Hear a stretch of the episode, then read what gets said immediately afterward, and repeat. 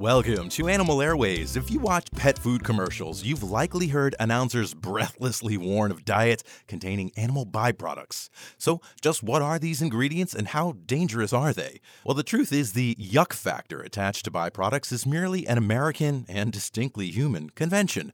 Byproducts refer to organs and entrails like liver, bone, stomach, and cleaned intestines. While we may shy away from them, they're tasty to our dogs and cats and often more nutritious and just as safe as the muscle meats we find more appealing. That said, certain components like hair, hooves, hide, or intestinal contents are strictly rejected as byproducts. Ironically, some companies avoid the stigma of byproducts on their labels and list out specific organs instead. It's all the same and perfectly fine for your pet. Animal Airwaves is brought to you by the UF Veterinary Hospitals, embracing the value of preventive pet care. Feed daily, check up yearly, and love forever. Visit us at animalairwaves.com.